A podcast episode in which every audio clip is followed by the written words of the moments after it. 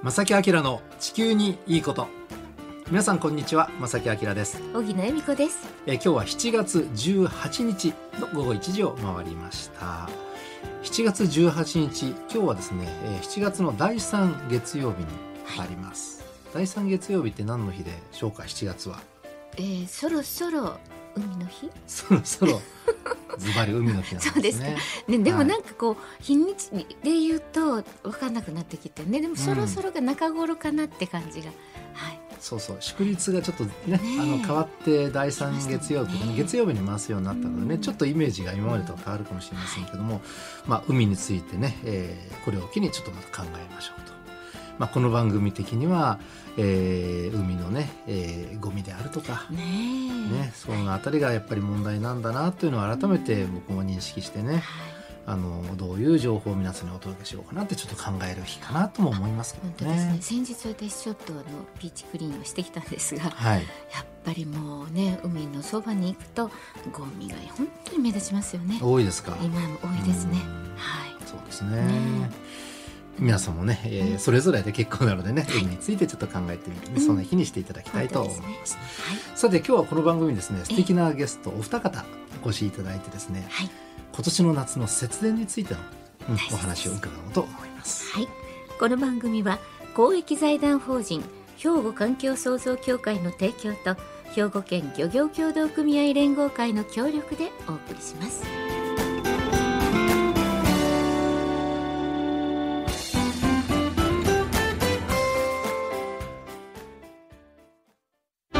兵庫環境創造協会は地球環境の創造と保全に取り組み今年で創立50周年。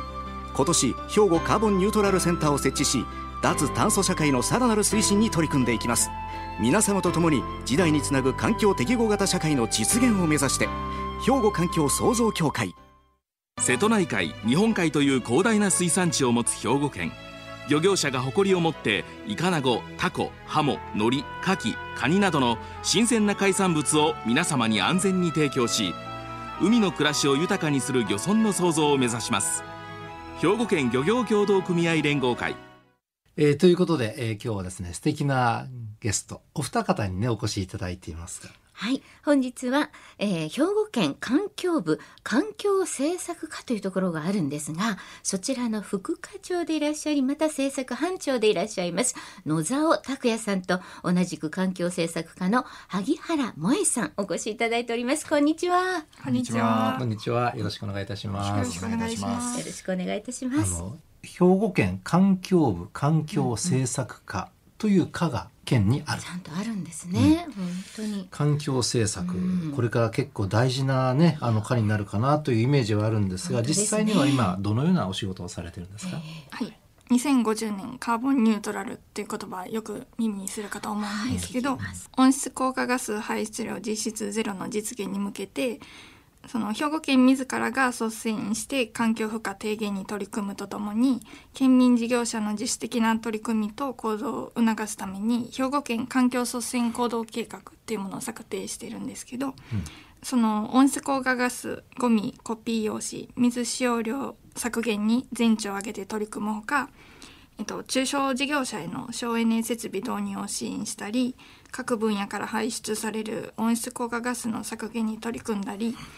再エネ導入の拡大に向けて取り組んでいます。まあその今年はまあ特に暑い国を挙げて節電節電と、うんで言ってますけれども、まあ、今月からね具体的には7月から節電が呼びかけるようになりましたが、はい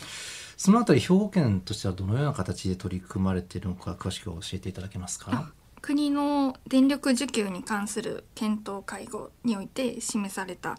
今夏以降の電力需給逼迫への懸念やこれを踏まえた関西広域連合による夏の節電省エネルギーの呼びかけを受けて兵庫県では特にエネルギー消費量が増加する夏季の7月から9月の節電省エネルギーを改めて呼びかけています。うん昨年度に引き続いて適正冷房をはじめ定期的な換気を促すなど、はい新型コロナウイルス感染症対策にも配慮して取り組んでいきます。またちょっとコロナ感染者がね増え始めているので難しい取り組みになるかなと、まあ、僕たちも含めてですけれどもね。あの電力っていうのはやっぱりこの電力を安定供給するっていうのはやっぱりね、あのまあ家庭もそうだし産業もそうだし、まあ、経済社会全てにとって不可欠だとは思うんですけども、でもね毎年夏ってやっぱり暑いじゃないですか。でまあその特に思うのは今年こう節電節電って、まあ、国を挙げて言うようになってるなと。で僕は基本的には国の大きな役割としてその電力なんかエネルギーの安定供給ってこれ絶対やってほしい部分じゃないですか。まあもうね、まあうん国民のために。それがええ国のね大きな仕事、まあ県もそうかもしれませんけども、ええ。はいでそんな中今その電力不足が非常に懸念されてる、ええ。でこれはなぜなんです？どういう理由があるんでしょうか、近年は脱炭素の流れが加速して、うん。こう老朽化した火力発電所の休廃止が広がっているので、はい。特にその東北東京中部エリアにおいては、うん。電力供給力が低下しているため火力発電の施設が老朽化してしまっていると。ああなるほど。で国の電力需給に関する検討会合で示された電力需給見通しによりますと、関西エリアの電力需給については7月が3.8%と安定供給に最低限必要とされる予備率3%以上を確保しているものの大規模な発電所のトラブルが発生した場合安定供給ができない可能性が懸念されてまして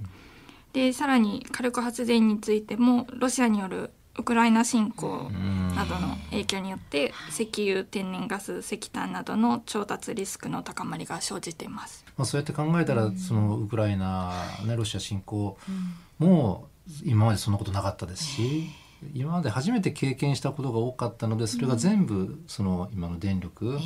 あの節電電力不足に向かってるというだから今年はそうなんだっていうことですよね。そうですようね。んあのーこの番組でもね、あのーほぼ毎回のように頑張って節電節電節約かな、それからその環境に優しい暮らしをしましょうっていうお話をしてるんですけれども、どうなんですよねその電力エネルギー源としてはなかなかこう導入が目に見えて進んでいないようなあの気もするんですけども、そのあたりはどのようにお考えでしょうか？えー、と兵庫県の年間再エネ発電量は2020年度末時点で約47億キロワットアワーとなっておりまして。47億キロワットアワー。はい、でこのうち約8割を太陽光発電約2割をバイオマス発電が占めています。2012年度から開始された固定価格買取制度によって非住宅用太陽光発電の大幅な増加が続いていたんですけど近年はその固定価格買取制度の買取価格の低下だったり適地の減少地域でのさまざまな問題などもあって導入の伸びが良くない状態が続いてます。本年3月に改定した兵庫県地球温暖化対策推進計画においては2030年度において100億キロワットアワーを目指しておりさらなる導入拡大に向けて取り組んでいきます。確かに太陽光発電ってやっぱり土地がいりますもんね。はい。うん。まあそのエネルギー問題をねこうやって考えていくと、まあ、節電とか省エネルギーっていうのはこれもうほぼ今の時代当たり前ですよね。ええ本当に。なんとなくこう、ええ。あの環境に優しい暮らしをしましょうしましょうと。えーただまあそのあたりの認識はどうなんでしょうか？まだ足りてない部分があるんでしょうか？毎年兵庫県では兵庫の豊かさ指標という県内に居住しているうん満18歳以上の方5,000人を対象にうん県民意識調査を行っていまして、あはいでその質問項目の中で「あなたは日頃から節電に取り組んでいますか?」ってことを聞いてるんですけどはいでその取り組んでいる「まあ取り組んでいる」と回答した人の割合が直近3年間でむしろ減少してまして。あら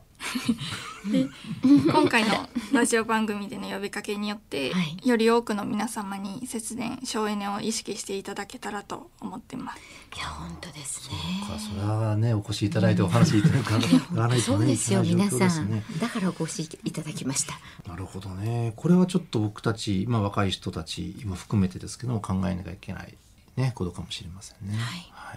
えさてここで一曲お届けしてですね後半はですねじゃああの具体的な節電方法これ知らないとできないのでね具体的な節電方法省エネルギーのやり方についてね、えー引き続き伺ってまいりたいと思います。ここで一曲お届けします。えー今日はこのスタジオにね、えーお二方ゲストをお招きしてね、はい節電についてのお話を。えー兵庫県の上司と部下 お二方改めてねご紹介させせていただきます、えー本日はですね兵庫県環境部というところがございまして環境政策課副課長兼政策班長でいらっしゃいます野沢拓也さんと同じく環境政策課の萩原萌さんをお招きしております。よろしくお願いいたします、よろしくお願いし引きます続きよろしくお願いいたします。まあその今その節電の意識がちょっと低くなりつつあるというね先ほどデータをご紹介いただいたんですが、ねえ。さあ何とかしなきゃいけないと。本当ですね。改めてしっかりとねここでまあ具体的な方法をね押さえておきたいなと思いますがそのあたりはぜひよろしくお願いよろしします。くお願いします、兵庫県では主に5つの取り組みを呼びかけていまして5つですよ皆さん。はい。まず1つ目が原則室温28度を超えない範囲で適正冷房を行い定期的な換気も忘れずにということで、なるほど。うん。で28度という数値は、まあ、あくまでも目安としており必ずしも28度でなければならないというわけではありません。うん、それはもう体調その方の体調によってですよね、あとよく勘違いするのはエアコンの設定温度を28にするんじゃないんですよね、で2つ目が軽装で快適に過ごすということで、うんうんもし可能ならノーネクタイノー上着などで軽装勤務に取り組んでいただいたり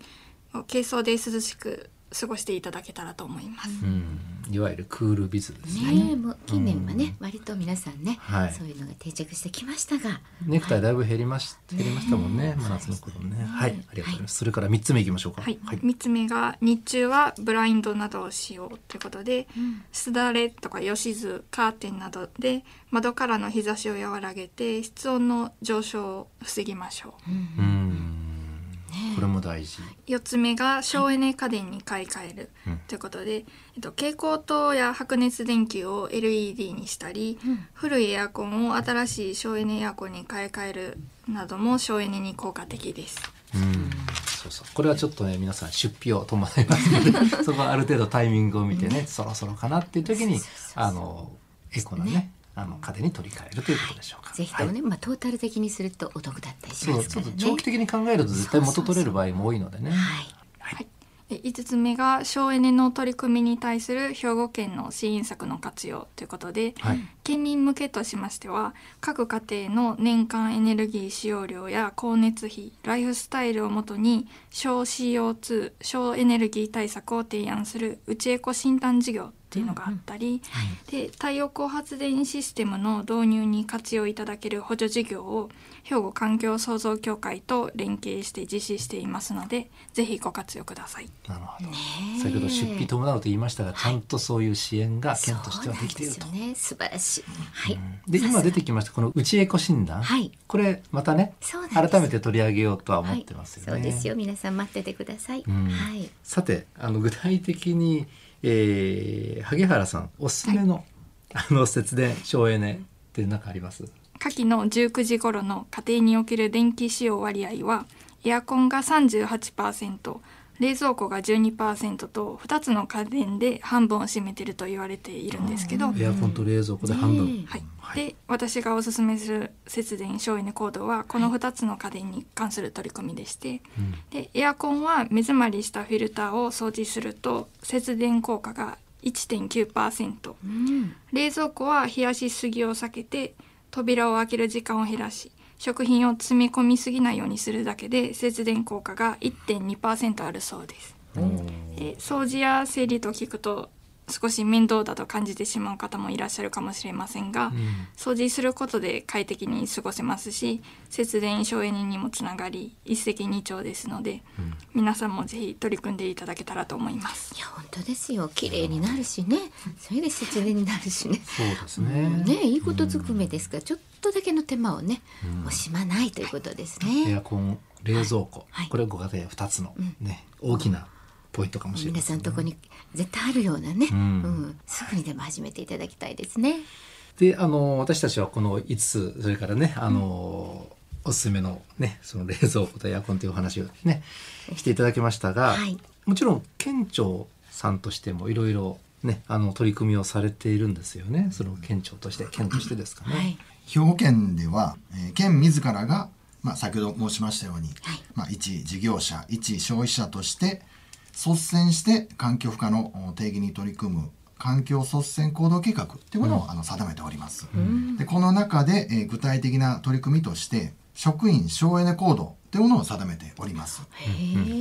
夏であればはい。ノーネクタイノー上着のエコスタイル、で照明につきましては廊下の3分の2ショート、はい。まあ来ていただいたら分かるんですけどもちょっと県庁は暗いです。ちょっと暗い。で、えーつけている部分につきましては LED 照明に切り替え、また執務室はあ4分の1を消灯する、まあ、昼休みのチャイムが鳴ると同時に、まあ、一斉消灯をして まああの暗い中で。そのぐらいで十分生活できると言いますか。あそれはそうですよね。ねえあの真っ暗になって何かが見えないわけじゃないので、思えば自然光のありがたさもわかるし、ん。あのなんなんだ不自由ないし、これで地球のためになるみんなのためになるんだったら、私これもっともっと皆さんがするべき私たちが、ね。それが普通になったらいいんですよね。ね。まあ、空調あのエアコンなんですけれども、はい。まあこちらについてはあの先ほど萩原が申しましたように、あの室温28度を超えない範囲での適正冷房、で、えー、応援機器につきましては、えーコピー機などの省エネモードの設定などに取り組んでおります。なるほど。こうやって考えたらその県庁もねあのいろいろやっぱりできることをされていて、今お話しいただいただけでも結構ありますよね。本当これをですからそれぞれの職場皆さんの職場に取り入れるだけでもだいぶこれ節電効果ねなりますもんね。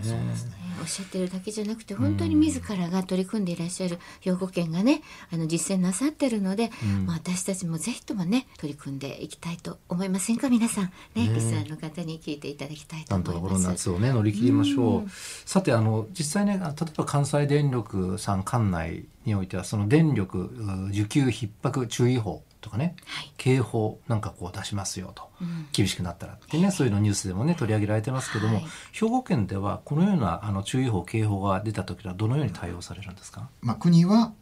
供給予備率の見込みが、まあ、3から5%の場合は注意報、はい。でえー3%を下回る場合は警報を前日の16時を目途に発令するとしています。はい。で、えーその注意報の発令時には節電省エネの呼びかけの最終値それから警報のお発令時には、まあ、これに加えて消費電力の高い電気製品の使用の控えオフィスなどでの照明の部分消灯、コピー機やプリンターの使用のお控えをお呼びかけます。まあ、あの県自らもあのエレベーターの一部停止ですとか執務室の一層の間引き消灯コピー機やプリンターの使用控ええーなどを徹底することとしています。まあ、このお注意報警報が出されました場合には、まあ、くれぐれもあの熱中症予防などお体調に無理のない範囲で、まあ、より一層の節電のご協力をお願いいたします。まあ、そのようなあの注意報警報を出されました場合には、えー県民への呼びかけ、えーとして、まあ、県ホームページへの掲載、それから兵庫防災ネットなどによるメールの配信、えー記者発表などを通じて、えー行うこととしています。まあ、あの一番いいのはそういうことが起きないことがね一番ですけども、ね。まあなんせ夏はね今年は暑くなる予想なのでね気象的には難しい状況かもしれませんけどね。なんとか皆さん節電心がけていただきたいとね本当に頑張りましょう。最後に何かありますか？お一言、あのまあ、暑い中でございますので、まあ、くれぐれもあの、まあ、無理のない範囲で体調にお気をつけいただきながら、まあ、一方であのできる範囲での節電省エネえーの取り組みをのご協力をよろしくお願いいたします。は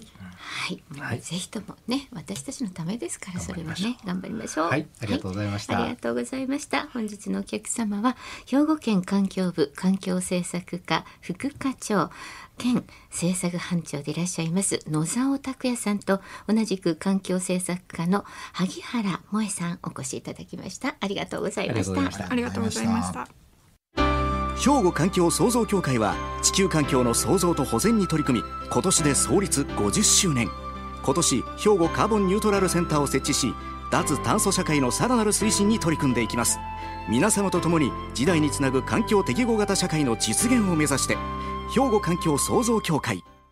瀬戸内海日本海という広大な水産地を持つ兵庫県。漁業者が誇りを持ってイカナゴタコハモノリカキカニなどの新鮮な海産物を皆様に安全に提供し海の暮らしを豊かにする漁村の創造を目指します兵庫県漁業協同組合連合会え今年は本当にやっぱり節電の年になると思います。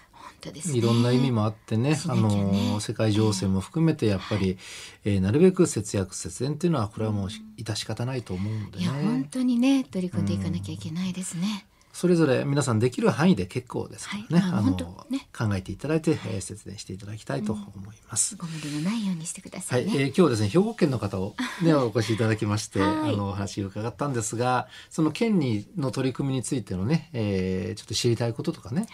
えーこれちょっと教えてとかもしございましたら、あのこの番組を通じて多分届けることできると思うので。できると思います。もうはい。本当に、あのこういう科があるんだとかこういう取り組みをどんなふうにされてるんだろう。皆さんもね、知らない方も結構いらっしゃるんじゃないかなと思いますね。まあ、この番組の内容についてもね何かご質問とかおありでしたらどしどしお寄せください、宛先荻野さんお願いします。はい。おはがき、お便りの場合は、郵便番号650-8580、ラジオ関西、正木明の地球にいいこと、ファックスでは078-361-0005、メールでは、まさきアットマーク、jocr.jp、こちらでお待ちしています。はい。どしどしお寄せください、はい。ということで正木明の地球にいいことは今日はこの辺でお別れいたします。ご案内は正木明と。荻野恵美子でした。それではまた来週。さよなら。この番組は公益財団法人兵庫環境創造協会の提供と兵庫県漁業協同組合連合会の協力でお送りしました。